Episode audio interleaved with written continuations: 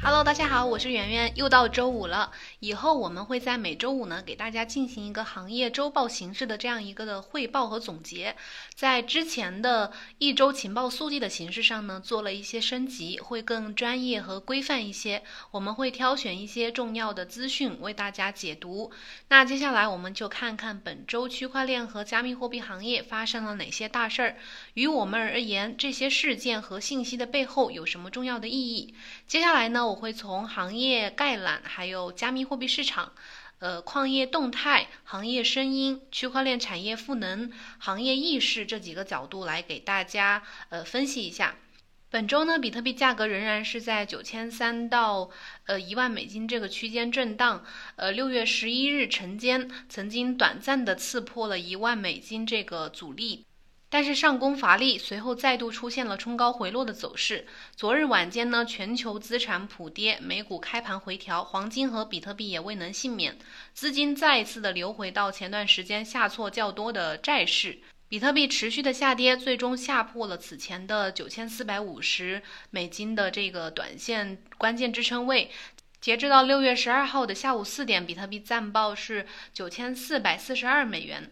那 OKEX 分析师 Neil 认为呢，随着走势九攻万元大关不破，多头溃败是必然。放量跌破九千四百五十美元第一强支撑，也意味着多头在短期之内或或许难以恢复元气。如果本周末币价不能站回到九千四百五十美元这个强弱分界线，后市的话继续下挫的这个概率会比较大。OKEX 情报局也在这里提醒呢，就是当前市场还是需要关注国际市场上的一些呃不确定的因素，以及最近的这个疫情的一个起伏的这个状态，注意防范风险。那接下来我们来看看加密货币市场的一些动态。第一条就是关于这个，还是关于这个机构的啊，就是这个灰度的比特币信托基金。根据这个外媒的消息呢，从二月份到从今年二月份到五月份，这个灰度每天购买大概是六百零七枚比特币，它的比特币信托基金大概增加了六万零七百六十二枚比特币。大概有百分之三十四的比特币呢是在价格飙升的期间来购买的，直到五月底，灰度的比特币信托基金总共管理着呃三十四万三千九百五十四枚比特币，投资组合价值一飙升到了三十三点七亿美元。这个一百一千八百三十万是业内普遍认可的一个比特币的流通量，但是也有分析机构认为呢，比特币的流通量只有一千四百三十万个。按照这个，如果按照一千八百三十万这个计算的话，那灰度目前持有的比特币，呃，数量占到了流通总量的百分之一点八五。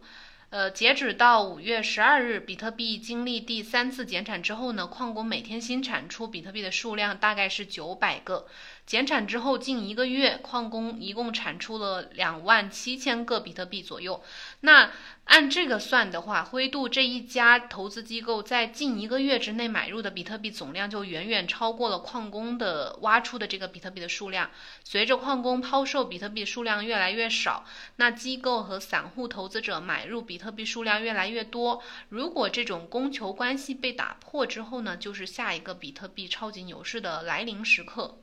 第二点，我们看看以太坊。以太坊，呃，最近有一个比较大的消息，就是说它的独立地址数量超过了一亿个。接下来，我们来看看以太坊方面。以太坊最近有一个比较好的大的消息，就是它的独立地址数量超过了一亿个，持币地址和活跃用户的新增数量也创下了二零一八年以来的新高。根据 Into the Block 的数据，以太坊除了年收益率比比特币高之外，目前持有以太坊的地址的总数是三千九百九十六万个，超过了比特币的呃持币地址的总数。此外呢，Glassnode 的数据显示，比特币的持币地址正在加速的增长。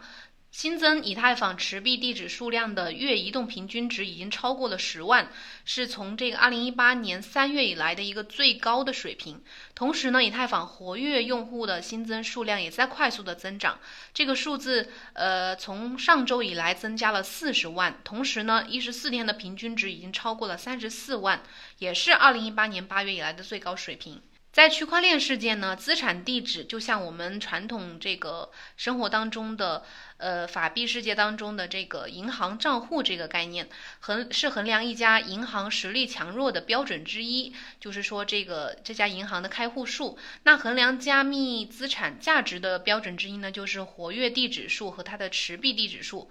数值越大呢，就代表这个区块链的。呃，这个链的关注度越高，价值越大，而每日的新增数越大，就预示着这个资产相应的资产升值空间就越大。对于以太坊来说呢，它的市值，呃，虽然只有比特币总市值的百分之十五，但是它的用户数和活跃地址数已经明显超过了比特币，这充分证明了以太坊的内在价值和未来的潜力。第三点就是关于 DeFi 方面，我们昨天的节目也专门讲了一下这个 DeFi 最近的生态的呃方面的进展。截至到六月十二号呢，DeFi Market Cap 的数据显示，去中心化金融，也就是 DeFi 产品的总市值已经突破了二十四亿美元。仅仅在几周之前，呃，当这个 DeFi Market Cap 这个平台首次推出的时候，DeFi 代币的总市值才刚刚突破十亿美元，也就是翻了一倍啊。DeFi 代币的总价值翻倍，呃，表明了这个 DeFi 行业的价值正在迅速的扩大，因为用户正在寻找银行和传统金融机构无法控制的方式来获得贷款和赚取赚取这个利息。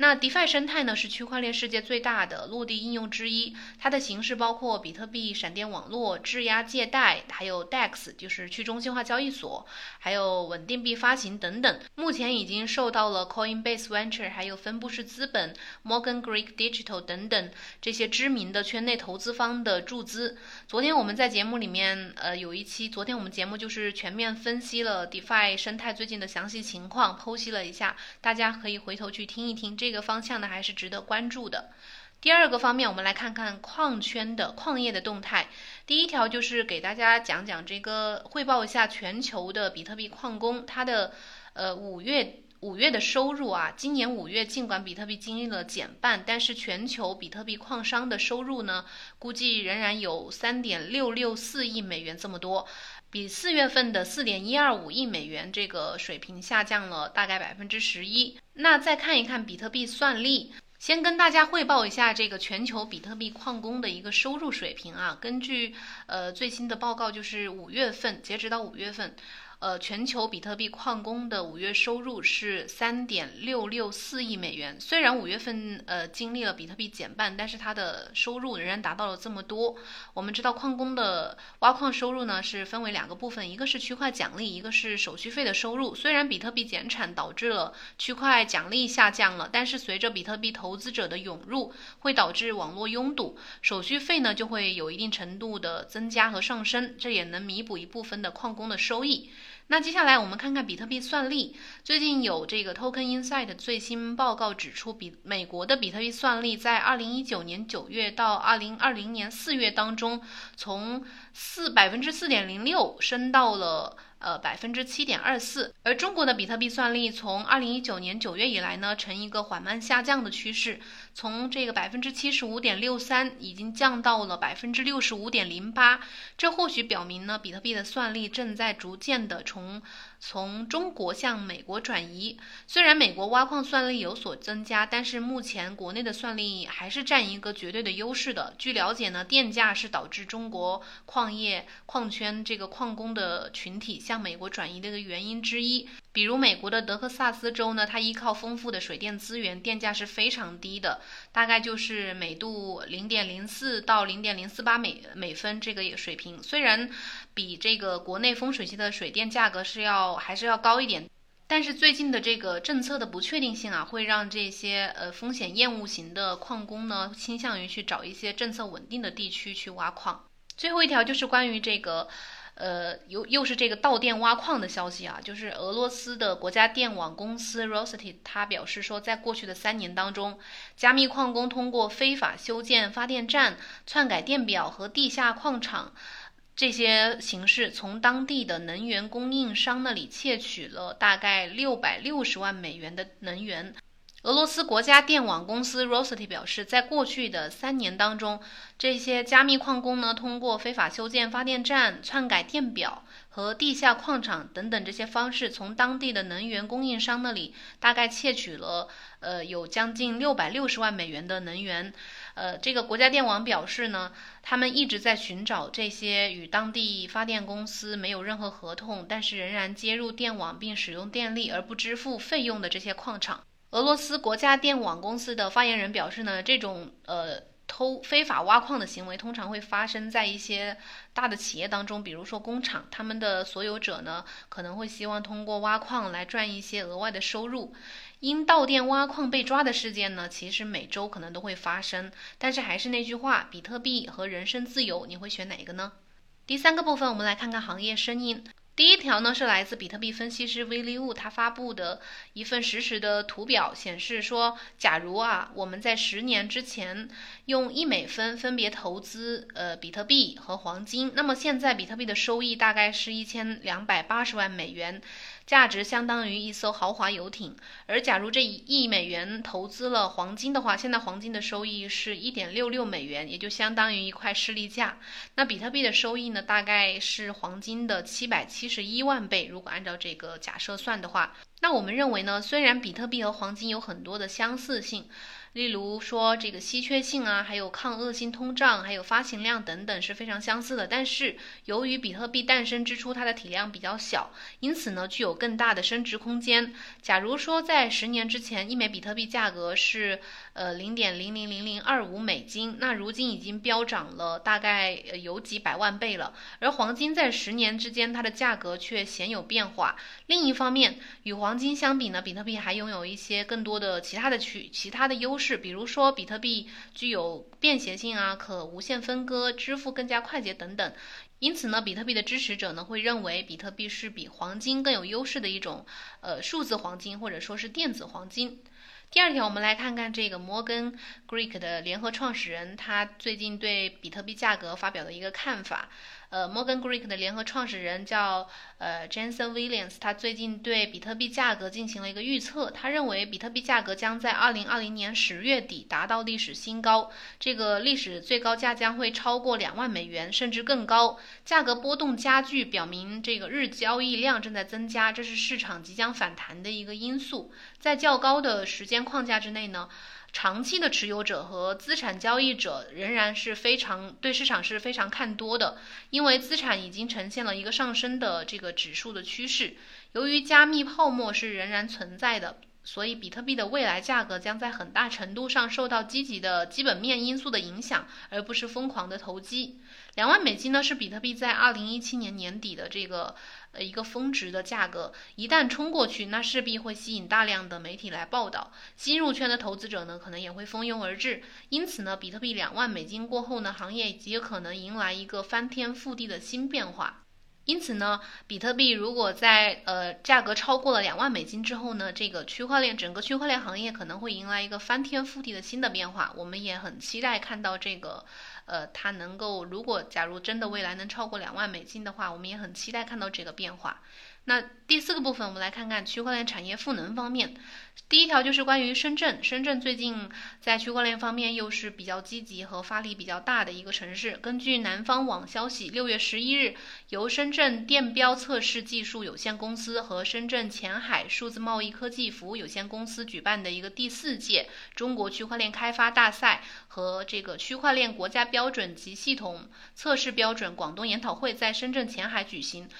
同时呢，深圳正式成立了首个区块链标准化测试工作站。根据介绍呢，这个工作站将会积极的申报，呃，深圳区块链标准测试公共技术平台，为全国的区块链产品来提供一个基于国家标准和国际标准的测试相关技术服务。另一方面呢，深圳还在大力的扶持他们的区块链等数字经济产业。有记者从深圳市工业和信息化局。呃，发布的一个有关申请指南的通知获悉呢，深圳特区报的记者呢，从深圳市工业和信息化局，呃发布的有关申请指南的通知，深圳从六月八日起将会组织实施二零二一年的数字经济产业扶持计划，单个项目的资助金额最高可达三百万元，资助的范围主要是包括信息技术应用创新。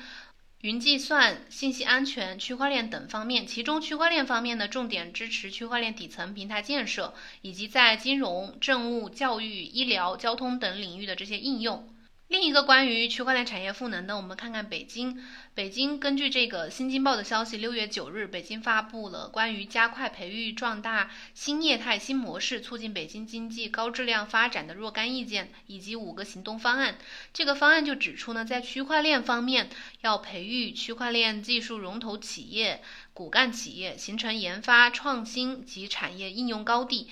要建设北京市区块链重点企业名单库，做好服务和技术推广，探索运用区块链技术来提升行业数据交易、呃监管安全以及融合应用效果。另外呢，他们还结合自由贸易试验区的这个建设，来支持开展电子商务、电子交易以及跨境数字贸易的区块链应用，提高各类交易和数据流通的安全可信度。最后一个方面，跟大家讲几个比较，就是行业里面比较新鲜的、有趣的事情啊，就是这个有一个 Reddit 用户呢，他呃发帖称说找到了呃已故弟弟使用的一个旧电脑，就是最近有一个 Reddit 用户呢，在这个网上发帖说他找到了一个大概十年前的一个。呃，旧电脑，在这个电脑当中呢，他发现了二零二一年购买的五百五十三枚比特币。按照当时的价，当前的价格计算呢，这这个比特币的价值已经高达了五百二十万美元。保护比特币私钥呢，就是保护财产，私钥不丢，比特币永远属于你。幸好他找到了他的这个电脑啊，如果这个电脑找不到了，那他这五百多枚比特币可能就。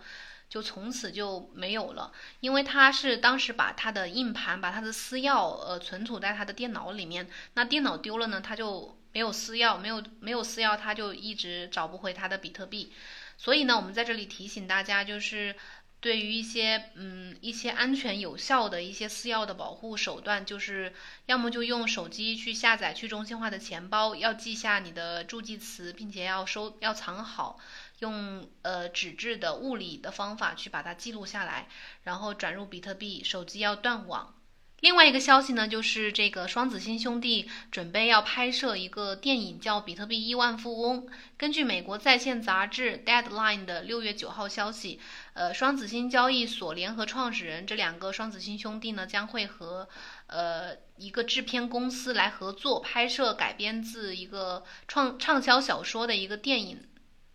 根据了解呢，这部电影将会详细的展现这个双子星兄弟和比特币支付处理器，也就是这个 Bitinstant 这个交易平台的有关的故事。这个双子星兄弟呢，此前就已经出现在了他的这个畅销小说作者的另一本畅销书当中，这个书叫做《偶然的亿万富翁》。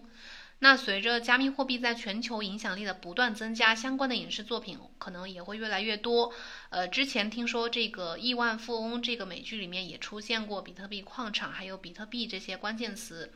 我们可以推荐几部优秀的作品，大家可以感兴趣的话可以去看一看。呃，比特币和他的朋友们，还有 Crypto，就是 C R Y P T O，还有依靠比特币的生活，还有一部叫我是中本聪，还有叫寄希望于比特币。另外最后一步就是比特币冒号所谓的货币终结。这些呃作品呢，大家感兴趣，私下可以有时间去看一看。那我们今天的节目就到这里啦，我们下周一再见，感谢大家的收听，拜拜。